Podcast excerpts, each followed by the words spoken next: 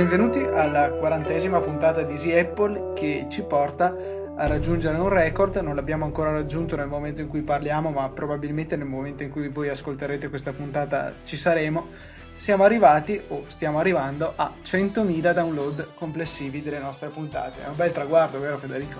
Un traguardo mitico che, che aspettavamo da tanto tempo. Tra l'altro io ho fatto una gaff quest'estate quando mi hanno chiesto di Easy Apple, gli ho sparato che eravamo ai 100 milioni di download, ho sbagliato sì. soltanto, soltanto di mille. Tre zeri.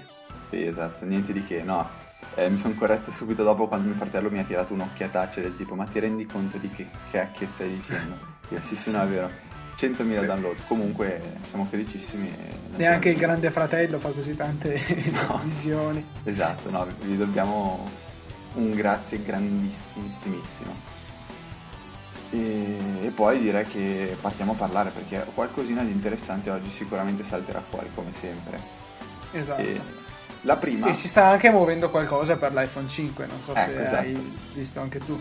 Eh, sul store americano il tempo di consegna dell'iPhone 4 è passato da meno di 24 ore a 1-3 giorni, per cui probabilmente questo significa che ci stiamo avvicinando. Sì, poi come non citare anche la foto da 8 megapixel scattata da eh, uno degli sviluppatori di Safari per, eh, per iOS che è stata pubblicata esatto. su Flickr. E, quindi... e, poi misteriosamente sparita. Mm-mm. Quindi qualcosina, qualcosina. E tra l'altro si diceva che fossero stati alterati i dati EXIF, cioè i tag che dicono la, questa foto è stata stac- eh, scattata con la tal macchina fotografica, con eh, il tale zoom, la tale apertura del diaframma, eccetera, eccetera, la tale esposizione. Sì e pare siano stati proprio alterati per farlo sembrare un iPhone 4 mentre è stato un iPhone 5. A quanto pare sì. E niente, aspettiamo perché ci sono tante, tante domande a cui stiamo, stiamo, stiamo, cercando una risposta. Questo iPhone economico. Per esempio, il Bluetooth sarà sbloccato oppure no? Questa è la grande. Questa ti rispondo io adesso è un no. L'iPhone, secondo me. Metteranno il 3.0 che a quanto pare consuma molto meno, è mo- molto meno veloce, se non sbaglio, però ha una portata molto molto molto più ampia. Eh, che è Questo non lo so, sinceramente. Sì, eh, guarda, ne sono... Cioè, sì, non sono sì. convinto del fatto che sia più lento, più che altro. Eh, se non sbaglio sì, eh, ho letto proprio che era più lento proprio per... Diciamo, per, per, per ottimizzare il consumo. di corrente, insomma. Sì, perché forse ci siamo veramente resi conto che il Bluetooth non, non, non serve una grande velocità di trasmissione dati. È più importante magari che tiri un po' più a livello di distanza come metri e alla fine viene utilizzato per gli auricolari eh, o cose simili. Quindi sì, esatto, è più, è più utile per l'audio. In effetti ho notato che eh, una sera, qualche settimana fa ormai, ero a casa di un mio amico che aveva uno stereo eh, dotato di Bluetooth gli ho associato il mio iPhone e io potevo muovermi, sì, ma non riuscivo ad andare molto distante, soprattutto eh, lui li aveva vicino alla porta d'ingresso, se io uscivo e facevo due metri fuori di casa, eh, subito l'audio cominciava ad andare a scatti o proprio spariva, insomma. Mm, e, ok, l'unica cosa che mi è proprio saltata in, mi è venuta in mente adesso, che potrebbe andare a discapito eh, per questa nuova tecnologia di Bluetooth, è il tethering, che a questo punto diventerà molto più sconveniente tra, da, da, fare tramite Bluetooth se, come, come mi ricordo, mi ricordo correttamente. Cioè Beh, io non escluderei che magari mantenga anche una, cioè, due possibilità di uso, una lenta e parsimoniosa come consumo della batteria e una più veloce per quando servono le prestazioni. Mm. E adesso mi viene forse una stupidata perché forse addirittura quello di cui stiamo parlando è il Bluetooth 4.0 o eh, mi sa qua, sì, sì, sì. 4.0 che è stato rilasciato, leggo qui su Wikipedia, il 6 luglio 2010 e dice che praticamente eh, le grandi novità sono rispetto alla, ai consumi, quindi eh, consentirà di migliorare notevolmente l'autonomia di smartphone e portatili, portando il consumo quasi a zero. Questo è quello che viene detto principalmente del Bluetooth. Sì, devo Sulla dire che quasi sì. tutti credo che lo teniamo sempre spento il Bluetooth, a parte quando proprio serve. Sì, a parte mio nonno che non ho ancora capito perché lui ha sempre Bluetooth, no scherzo, perché in macchina collega l'iPhone a, a, diciamo, agli altoparlanti e quindi il Bluetooth è sempre attivo. Io invece lo faccio raramente con la mia macchina, che vabbè, giusto, nota, è una, è una 500 Fiat col Blue Me, funziona egregiamente, quindi nel caso abbiate una Fiat con questo supporto vi consiglio di fare un tentativo. Una volta settato fa tutto in automatico, comodissimo. Vabbè, mm-hmm. fine, fine pubblicità occulta. Quindi, eh, oltretutto, vabbè, finiamo questa breve carrellata sull'iPhone 5. Pare inoltre che eh, abbiano eh, introdotto, come si pensava, uno schermo più grande perché a vedere tutte le, eh, le cover. Le cover, esatto, sembra proprio che ci stiamo muovendo verso uno schermo più grande.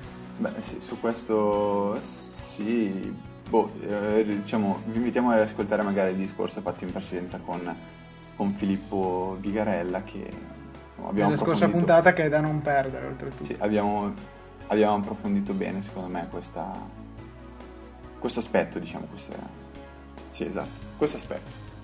Eh, un, altro punto di cui vogliamo parlare oggi, in particolare sono stato io a spingere un po' eh, sul poter parlare di questo, questa nuova feature, così Luca si arrabbia, questa, nuova, questa novità che verrà introdotta con iOS 5. Ecco eh, ne parlavo con, con iOS 5 si dice iOS, iOS, 5. iOS 5 ne parlavo con Alex il Secco che molto probabilmente conoscerete tutti su Twitter eh, sto parlando della caratteristica PC free eh, cioè la indipendenza anche se non è il, diciamo boh, non so se è la parola giusta dai computer. Allora io vorrei fare più che un, essere ripetitivo vorrei chiarire alcuni punti. Perché? Quello che mi sono reso conto parlandone con Alex e comunque anche con altra gente su Twitter è che tanta gente ha frainteso questo discorso. Allora, proprio citando quello che dice Scott Forstall eh, durante lo scorso keynote, eh, lui dice noi adesso siamo nell'era del post PC, PC, personal computer, computer personale. Siamo nell'era successiva. Allora, noi dobbiamo cercare di togliere i legami che ci costringono a, a, utilizzare i computer. E ironicamente parte facendo vedere, eh, dicendo io compro un iPhone, compro un iPad e cosa mi ritrovo. Soprattutto sull'iPad secondo me è importante questa cosa. Forse ancora di più sull'iPad, è vero. Allora lui ridendo, sorridendo, eh, mostra sul, sul grande schermo un iPhone 4 con la schermata connetti ad iTunes, quindi il classico cavetto USB dock eh, la freccia che indica Connected iTunes e lui dice ma, ma come, come, faccio ad attivarlo? Cosa vuol dire? Se io non ho un computer, se la, questo iPad o iPhone o, iPod Touch è l'unico dispositivo che ho, co- cosa posso fare? Sono, sono fregato. E allora lui dice questa è, è, la risposta, questa è la soluzione che abbiamo trovato noi. Nuova schermata di setup eh, iniziale con un welcome, un benvenuto e eh, slide to setup, quindi per poter iniziare a configurare il proprio dispositivo. Chi di voi ha avuto modo di provare la beta già eh, ha avuto la possibilità appunto di vedere com'è questa nuova schermata. Quindi questo è il principale motivo per cui l'iPhone diventerà libero dal PC. Non servirà più attivarlo, non, non sarà più dipendente, non bisognerà più essere costretti a, o magari chiedere anche a un amico di attivarcelo e qual è il secondo? O allo stesso Apple Store, perché se ricordiamo che fanno anche sì. questo servizio negli Apple Store. Assolutamente vero, però c'è un secondo grande vincolo che ci lega ad un computer, o meglio che ci eh, lega fino a... Ci, ci, legherà fino a qualche, qualche, qualche mese ancora. Qualche settimana discorso, direi. Qualche settimana, vabbè, speriamo, che è quello degli aggiornamenti. Eh, attualmente se io voglio aggiornare il mio dispositivo devo collegare devo collegarlo ad un computer, a un Mac, iTunes deve dirmi che c'è una nuova versione, devo scaricarla tutta, quindi si parla magari di 700 mega, 600, 700 mega e installarla successivamente. Ecco perché sono stati introdotti questi Delta Updates OTA. Allora, eh, cercando di spiegare tutto, eh, updates, ok, gli aggiornamenti. Delta cosa vuol dire? Vuol dire che non sarà più necessario scaricare tutto il firmware, ma soltanto quelle parti che sono state cambiate.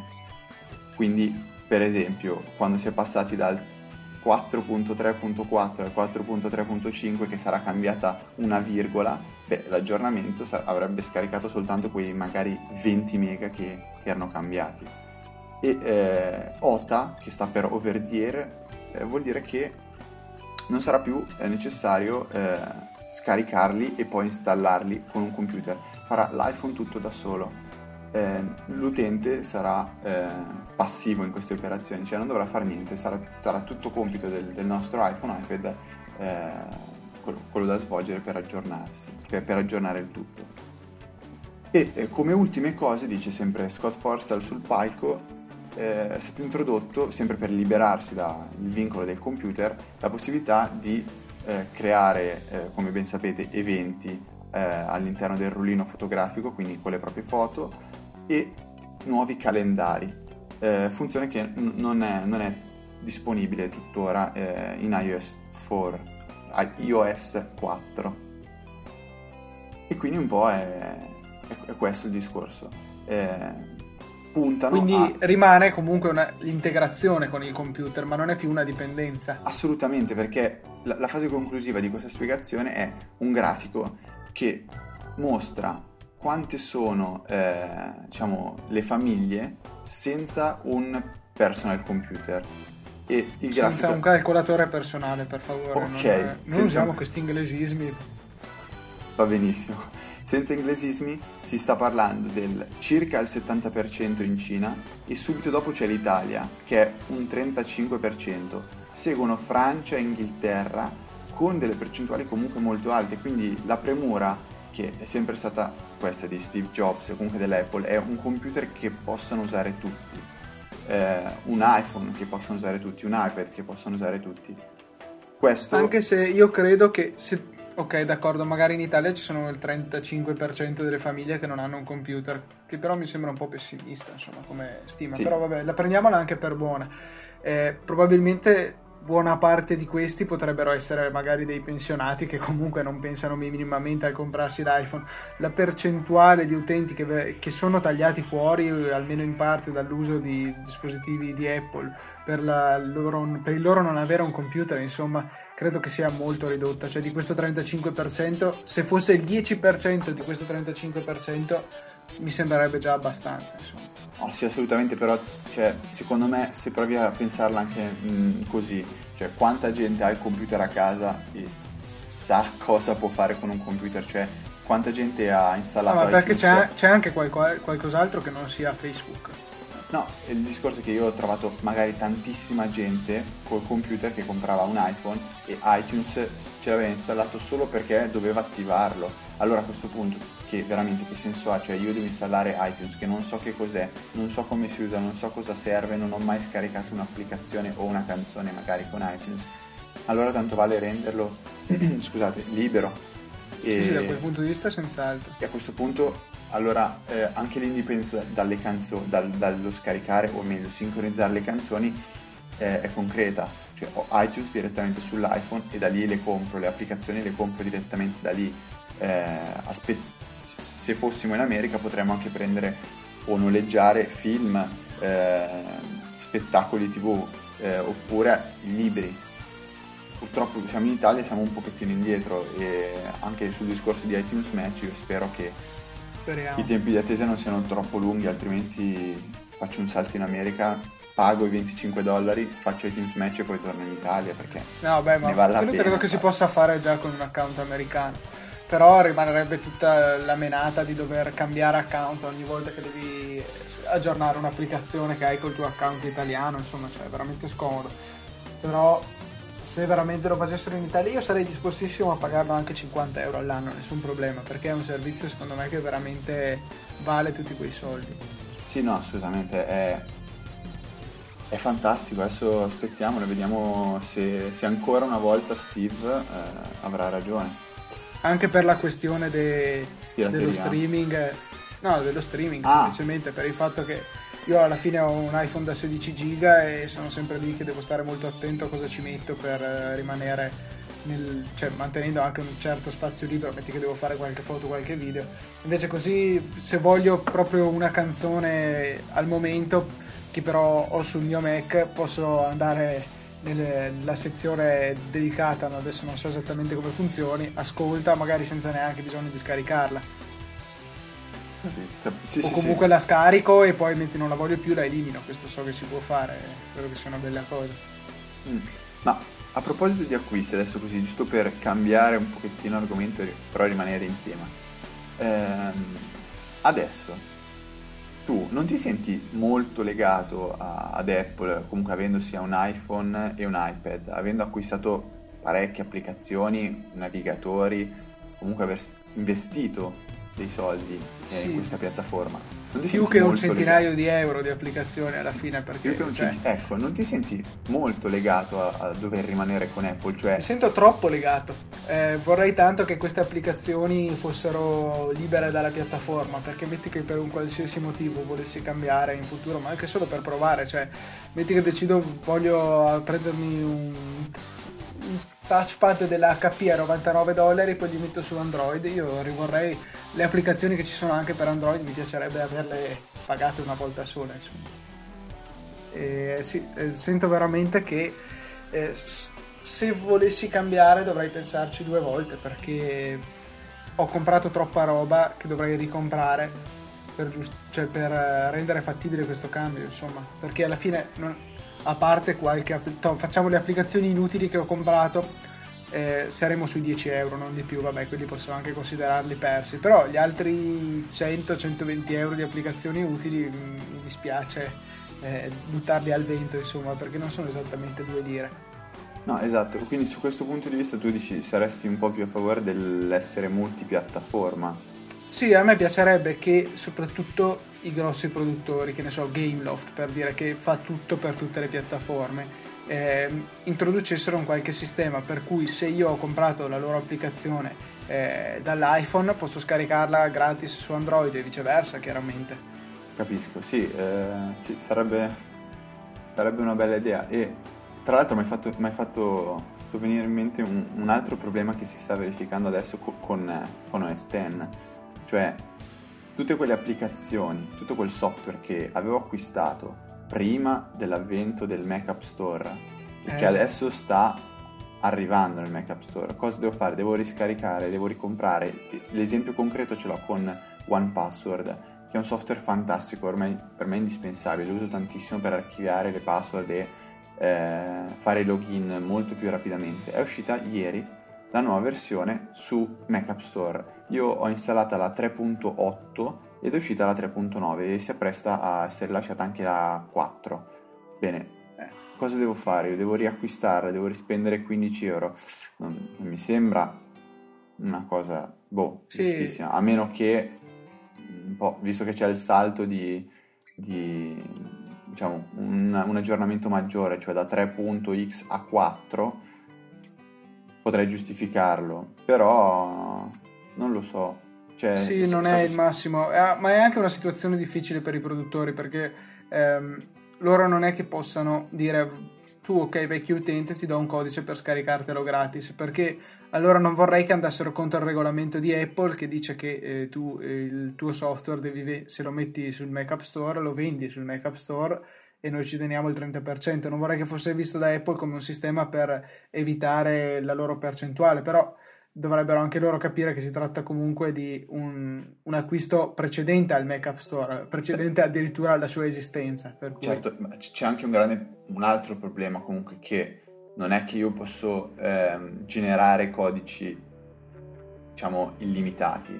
Se non sbaglio c'è un, sicuramente c'è un limite numerico per ogni aggiornamento, cioè nel senso io mettiamo che ho 50 codici da poter generare, una volta che ne ho generati 50 ho la possibilità di eh, rigenerarne altri, generarne altri 50 dopo aver lasciato un aggiornamento.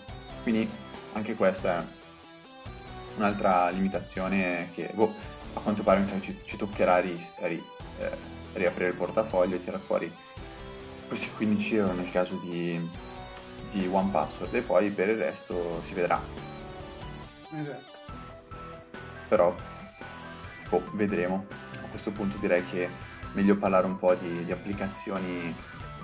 Eh, pensavo se non ti dispiace, volevo introdurre, eh, fare una piccola guida eh, su come fare a rimuovere, cioè a togliere la fiducia al, al certificato SSL di, di Gnotar che è stato usato fraudolentemente per eh, firmare dei certificati fasulli. Non so, probabilmente, ne avete, probabilmente ne avete, sentito parlare. Ehm, è stato un hacker è riuscito a entrare nei sistemi di DigiNotar che è una CA eh, Certification Authority eh, olandese se non sbaglio che eh, appunto firmava i certificati SSL che sono usati per eh, i siti protetti e cias- ciascun eh, possessore di sito può scegliere a chi affidarsi e molti si sono affidati a questa eh, società che però appunto ha visto rubati i suoi certificati principali. Allora spieghiamolo proprio in soldoni.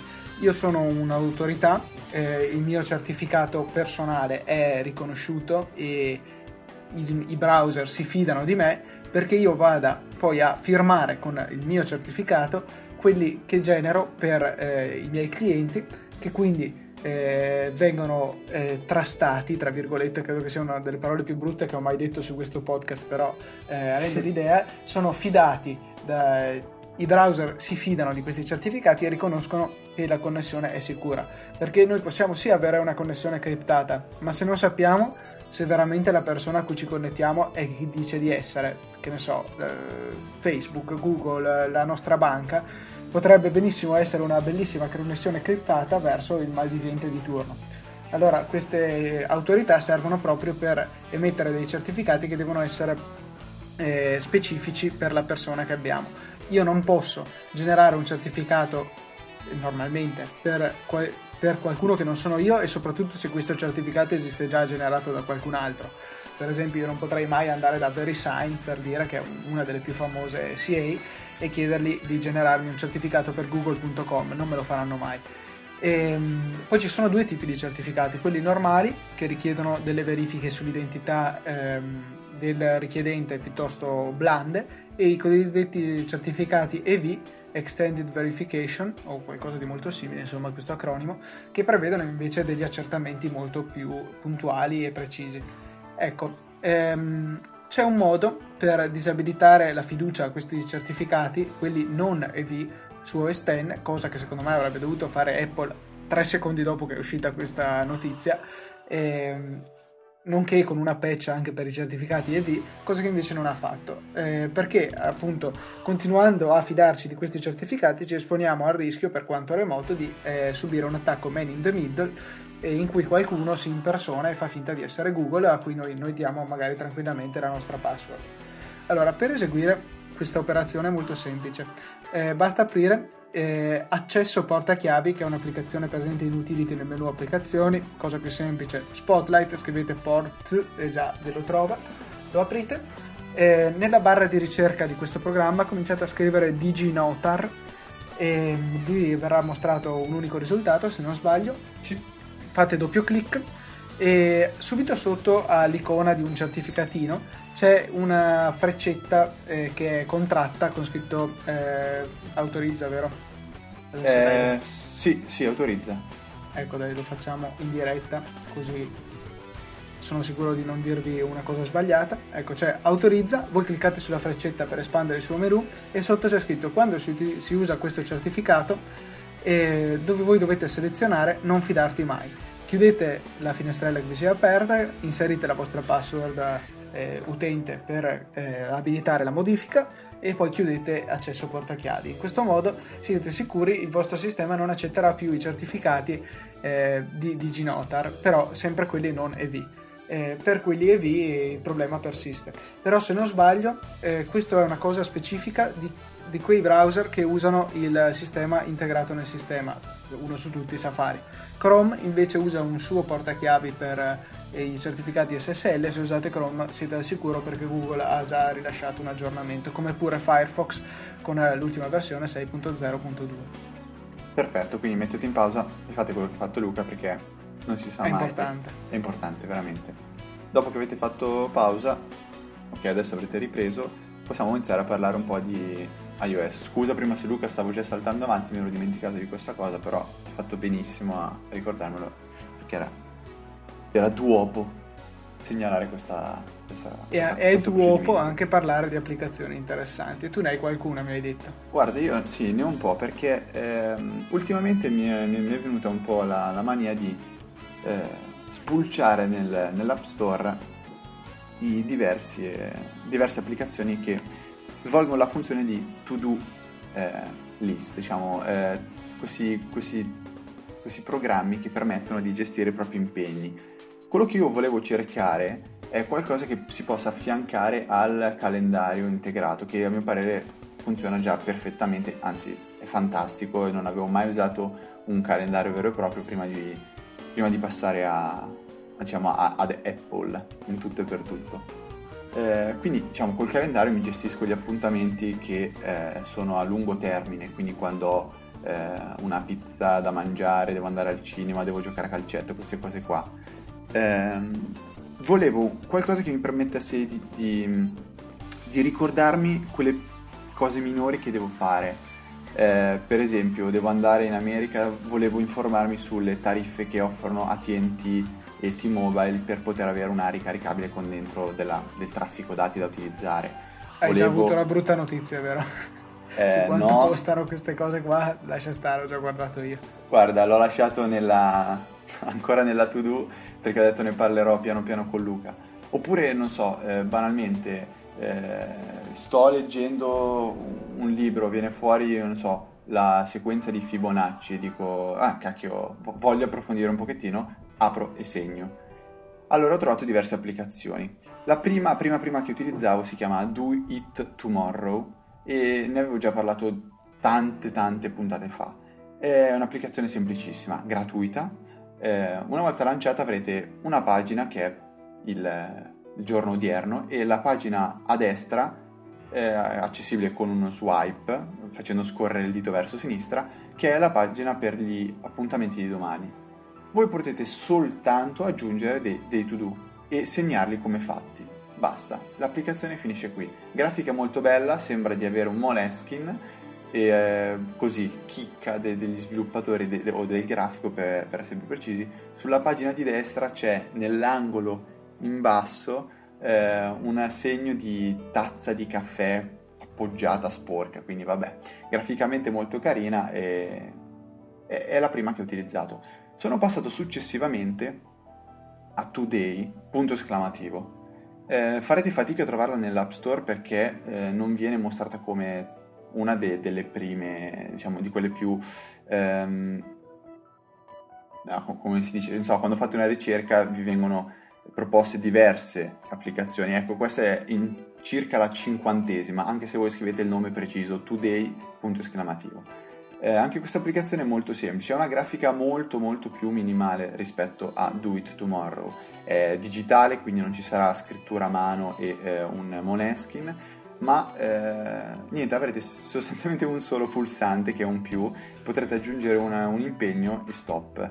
Eh, la funzione che ha in più rispetto a Do It Tomorrow è quella di poter mettere, selezionare un orario eh, in cui vi verrà inviata una notifica push che vi dirà hai ancora da fare X cose.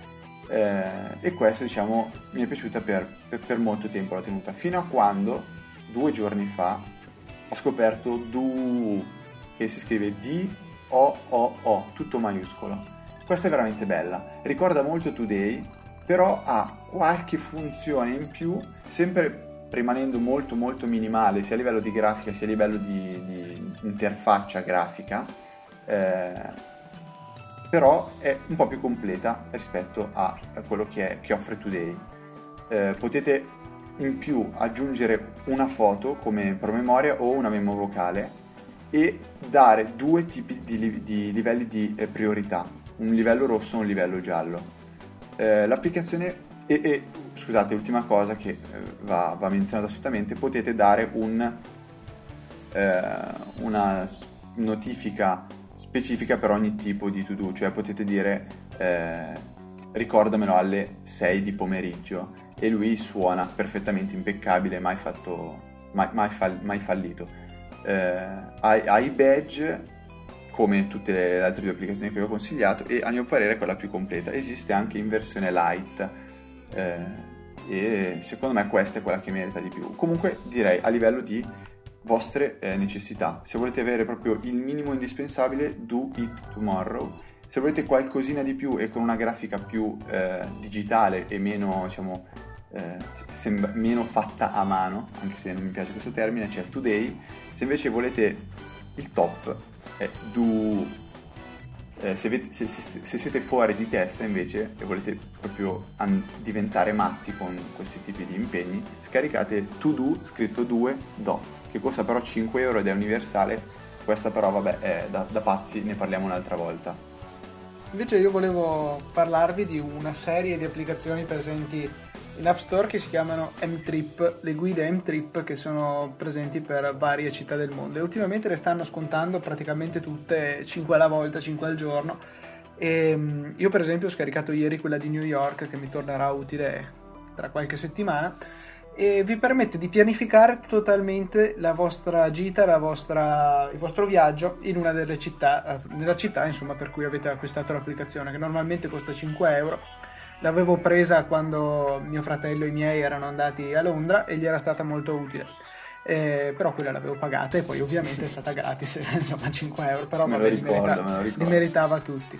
Eh, praticamente voi selezionerete la data di arrivo, la data di partenza e poi potete addirittura fare M-Trip Genius e ci penserà lui a pianificarvi tutte, tutta la vacanza. Questo mi sembra un po' eccessivo, vi conviene piuttosto andare a cercare le attrazioni, tutto presente nel database dell'applicazione che infatti spesso sono grandine, insomma quasi un centinaio di mega, però c'è veramente tutto dentro. Mm. e vi permette di calcolarvi i tempi, tutto quanto, se non sbaglio c'è anche una mappa dei mezzi pubblici, tutte le informazioni che potete mai volere, numeri di telefono, siti per andare a vedere eh, ulteriori informazioni, veramente veramente ben fatto e soprattutto secondo me la cosa interessante è proprio il fatto di pianificarsi la gita in anticipo dicendo questa mattina vado qui, questa, poi pranzo, il pomeriggio vado invece là, eh, però aspetta, guardiamoli sulla mappa, no, forse l'ordine è sbagliato, mi tocca fare un sacco di chilometri per niente, rigiriamoli in un'altra maniera. Insomma, veramente utile per, soprattutto se è una città che proprio non conoscete. Eh, ho scaricato per esempio quella di Hong Kong, che non sono molto intimo con le, la città di Hong Kong, se mai ci andrò potrò eh, sapere in anticipo cosa fare, insomma è molto molto interessante secondo me, considerato anche che è disponibile per diverse città. Eh, l'unica città italiana, ah, due città italiane ho visto per adesso, Roma e Venezia. Esatto. E, ehm, l'unica cosa è che non capisco in base a che criterio sono in italiano oppure in inglese queste applicazioni. Per dire Roma e Venezia sono in italiano, Hong Kong mi pare che anche quella sia in italiano, però New York è in inglese e Londra era in inglese. Cioè, boh, perché fino a Roma, Venezia, New York e Londra sembrava che fosse la lingua del paese, poi per fortuna quella di Hong Kong visto che era in italiano anche quella e per cui mi è caduta un po' questa teoria, non so allora cosa potrebbe essere il criterio. Sinceramente non lo so, però so una cosa, aprite l'App Store, cercate M-Trip e scaricate tutte quelle gratuite. Successivamente aprite App Shopper, cercate M-Trip e tutte quelle che non avete scaricate ve mettete, che non avete scaricato le spuntate come wishlist perché secondo me tra un po' o magari un mesetto, non so quanto tempo, non sono un veggente, ritorneranno gratuite e non dovete lasciarvele scappare. Io ringrazio Luca che me l'ha segnalate ieri e ho fatto una bella scorpacciata. Io ho scaricato anche quella di San Francisco, visto che ci Anch'io. andrò. Visto che ah, ci andrò. Non ci andrò, però vabbè. Comunque sì, dobbiamo fare un po' mea culpa o nostra colpa perché non abbiamo segnalato con la newsletter queste applicazioni, magari poi lo facciamo. Insomma. Eh, ma purtroppo questa newsletter è, è scomoda da, da, un certo punto di vista da noi da utilizzare. Eh, mm, sì, dov- dovremo, dovremo, adattarci in qualche nuovo metodo, eh, ci penseremo su bene e, e dovremo migliorare. Perché per noi è troppo, cioè una, ecco, una cosa piuttosto lenta e macchinosa riuscire a mandarvi la newsletter, insomma se fosse semplice come mandare una mail a un tale indirizzo sarebbe molto meglio. Se magari sì. qualcuno di voi, non so, nella vita fa un sito che offre newsletter, potreste benissimo farvi un po' di pubblicità offrendoci i vostri servigi. Sì, eh, sarebbero molto molto molto graditi, eh, sia per noi sia per gli altri utenti che eh, vi ringrazierebbero. Chiaramente. E come, come, ultima applicazione, dopo magari passiamo un po' a, o meglio, ritorniamo a parlare di, di Mac, di qualche applicazione che, che vogliamo consigliarvi. Eh, per iPhone l'ultima che vi voglio dire è Pixelate Tool, che esiste in versione per iPhone ed esiste in versione per iPad che è associ- affiancata da un HD. Questa applicazione è, è una che mi, mi è piaciuta molto, eh, la, la, stavo cercando da, da, un pochettino in App Store, la cercavo meglio, la volevo ma non l'ho mai cercata. Oggi era gratuita, scaricata. eh, permette di aggiungere a delle foto che avete già scattato o che scattate direttamente con l'applicazione eh, delle, de, dei quadrati, dei rettangoli, o meglio delle aree eh, pixelate che servono un po' per rendere magari anonimi dei soggetti delle foto oppure per coprire degli elementi imbarazzanti tipo tutte le foto che fa Luca il sabato sera nelle sue festine. Eh, prima di pubblicarle su Facebook mette questi pixel per coprire le cose stupide. O, non so, eh, io ho fatto una, stupi- una, stupidata, nel senso il mio nuovo avatar che tutti avrete sicuramente apprezzato, dove sono metà sì, pinguino sì, e metà uomo, ho pixelato... Potevi censurare la tua parte. Ho pixelato gli occhi Luca e ho scritto, oh, l'ho pubblicata su Instagram intitolandola Sono un supereroe, L- l'ho detto in italiano così nessuno si offende, Luca, avrei scritto I'm a superhero e così, insomma, mi è piaciuta, divertente, può, può, può, può tornare utile per fare qualche scherzo. Ok, magari. potete interrompere, la puntata è finita, ciao. Ma smettila, quando avrete magari delle amiche stupide potrete censurarle per, non so, farle sentire ancora più brutte di quello che in realtà sono o semplicemente per prenderle in giro. Vabbè, adesso tolto un po' questa crudeltà. E questa era un po' la mia ultima applicazione per iOS.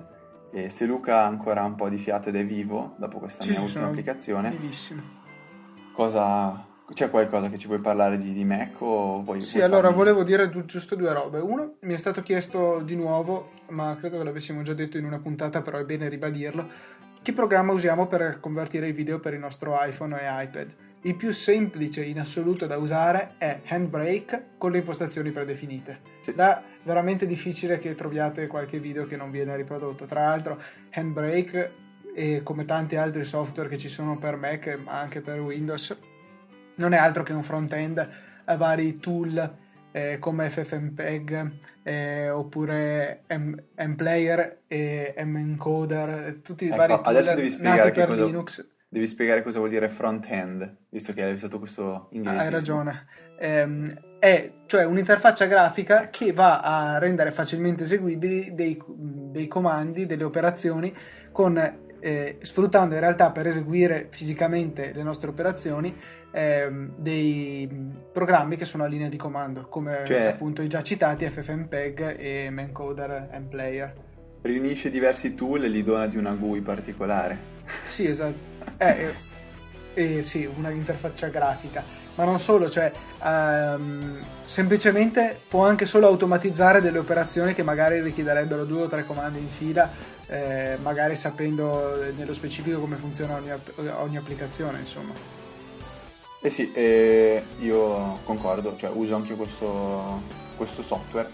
Tra l'altro io come impostazione predefinita, visto che eh, mi capita di vedere i diversi film o telefilm sia su o iPad o iPhone talvolta, Mac o Apple TV, io metto come preset Apple TV 2, che è la seconda generazione, che eh, in, aggiunge di default l'audio in 5.1 Dolby eh, che può essere utile, quindi senza stare a convertirlo lascia, sì, lascia eh, anche una traccia diciamo, di audio. Esatto, perché quando bello. si ha a che fare con dispositivi Apple, l'unico che supporta il Dolby è nativamente, a parte i computer naturalmente, è eh, l'Apple TV.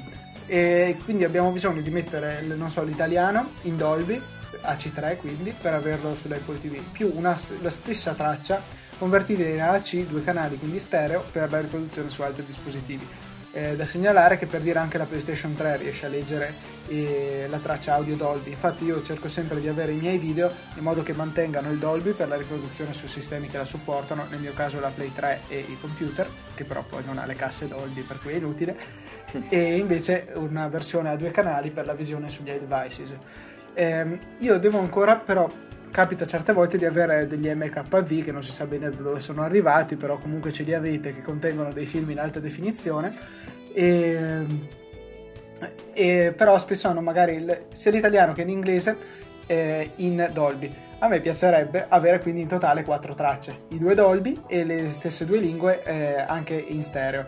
Ehm, di solito quando si tratta di una sola traccia uso MKV2M4V eh, disponibile sul Make App Store per 1,59€ che funziona molto bene per questa cosa però non mi permette di avere eh, il doppio audio in doppio formato eh, e quindi è una cosa che mi piacerebbe approfondire, vorrei riuscire a mantenere tutto, magari anche i sottotitoli, quello sarebbe il top, però insomma mi accontenterei già di tenere il doppio audio Dolby e non Dolby.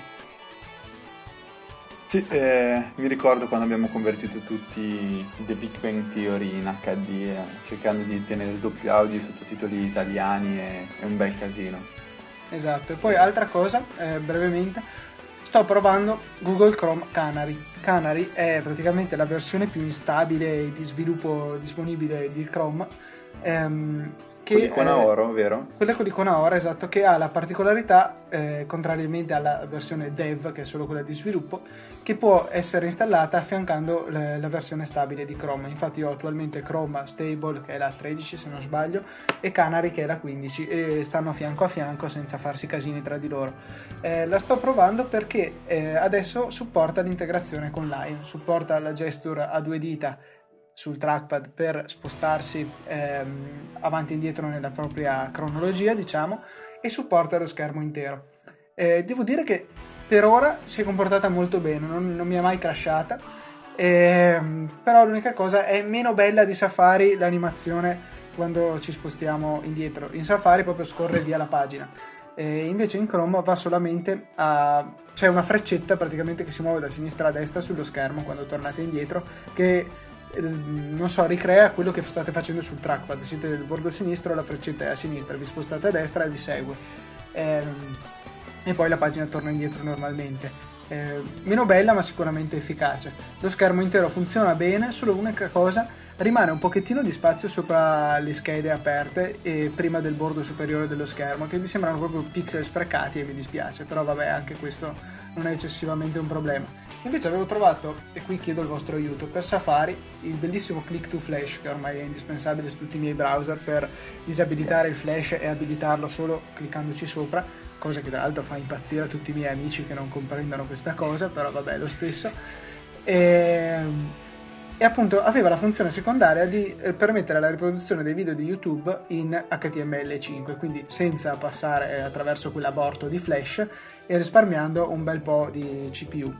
Per Chrome non ho ancora trovato un, eh, un add-on che sia allo stesso livello, che permetta una riproduzione così rapida, perché ne ho trovato uno, però quando funziona richiede due ore prima che il video parta, con la stessa connessione con la quale eh, Safari parte subito.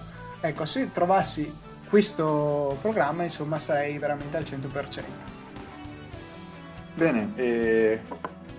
fate felice Luca, dai, ce la farete sicuramente a a dargli una mano, altrimenti poi stressa me. No, scherzo, è un bravo ragazzo. Ok, andiamo avanti. Dopo questo momento di gelo, non sapevo veramente cosa dire. Eh, eh, beh, concludere la puntata, secondo me, perché siamo, siamo agli molto per le lunghe. Siamo con... troppo per le lunghe, forse. Eh, ma ci siamo fatti prendere dal pathos all'inizio della, all'inizio, sì, della partita, all'inizio della puntata parlando di, di, di, quelle cose lì, poi senza contare che sono logorroico da morire, bla bla bla, vabbè ormai ci conoscete. Comunque, senza tirare troppo per le lunghe, c'è una cosa che eh, a me di Lion fa veramente impazzire, cioè queste applicazioni a tutto schermo. Impazzire in bene o in male? Impazzire in bene, ecco. Eh, sì, eh, praticamente a me piace tantissimo la possibilità di usare applicazioni full screen cioè l'idea di passare... Allora, premessa, io ho abbandonato completamente il mouse in favore del trackpad, anche sull'iMac. E eh, c'è una cosa che mi piace tantissimo, appunto, che è quella di utilizzare applicazioni a tutto schermo. Perché mi ricorda molto, la, diciamo, la, la mia vecchia, il mio vecchio utilizzo dell'iPad, cioè passare da un'applicazione all'altra, eh, un multitasking fatto, fatto molto bene secondo me. Quindi devo utilizzare, non so, per esempio eh, iTunes e Safari perché non lo so, allora con quattro dita continua a passare dall'una all'altra lavorando. Tra l'altro specifichiamo che tu hai cambiato le impostazioni predefinite perché di predefinite sono tre le dita che vanno sì. usate. Sì, questo è un cambiamento che ho fatto sinceramente non so perché, però boh, mi è venuta così da cambiare e l'ho fatto. Comunque tre o quattro dita. Preferisco mantenere queste impostazioni predefinite così se uso un Mac non mio eh, mi trovo subito a casa, insomma. Hai ragione, su questo hai ragione, penso che allora ci farò un pensierino, non dovevi innestarmi questo dubbio Luca, ti odio. Eh, ok, Co- cosa, cosa, mancava a me? principalmente. Allora, io sono un grandissimo utilizzatore di Wikipedia o Wikipedia, chiamatela un po' come volete, eh, e la uso veramente, veramente tanto. Cosa, cosa, c'è però che non mi piace? Dovrei avere praticamente, dovrei utilizzare un tab di Safari, io utilizzo Safari, eh, specifico per Wikipedia, quindi dovrei stare attento a non chiuderlo, eh, a tenerlo sempre aperto, un po' come faccio con Facebook. Diciamo io eh, di, di, default tengo sempre aperto Safari su Facebook, ehm, in modo che anche quando accendo il Mac fa tutto lui, lui si sistema, apre iTunes, apre mail, apre il calendario, apre Safari su Facebook. Ecco, io Wikipedia lo uso tanto, soprattutto visto che adesso mi, mi è presa un po' la voglia di eh, scrivere su, sul blog personale, eh, mi piace sempre diciamo, cercare di informarmi prima di dire qualche boiata. Allora ho cercato nel Mac App Store un'applicazione che mi desse la possibilità di utilizzare una specie di browser dedicato per Wikipedia a tutto schermo, in modo da avere l'applicazione lì sempre aperta, utile da, utilizza- eh, utile, diciamo, utile da utilizzare. Utile da utilizzare. E eh, ho avuto la possibilità di provare Wikispeaker, che eh, diciamo non, non, non, è proprio quello che mi aspettavo, ma tutto sommato eh, va bene. Allora, Wikispeaker permette, ehm, eh, eh, funziona così sostanzialmente, avrete la maggior parte della interfaccia grafica dedicata a Wikipedia, che però è scritta con un carattere molto molto piccolo e che, boh, sarò stupido io, ma eh, non ho capito bene come poterlo ingrandire. Sulla sinistra invece avrete una barra di ricerca che è molto bella perché è una specie di instant search come quella di Google, cioè iniziate a digitare e lui automaticamente filtra tutto quello che vi interessa, diviso anche per lingue, cioè io prima ho cercato Bluetooth, ce l'ho in italiano o ce l'ho anche in inglese.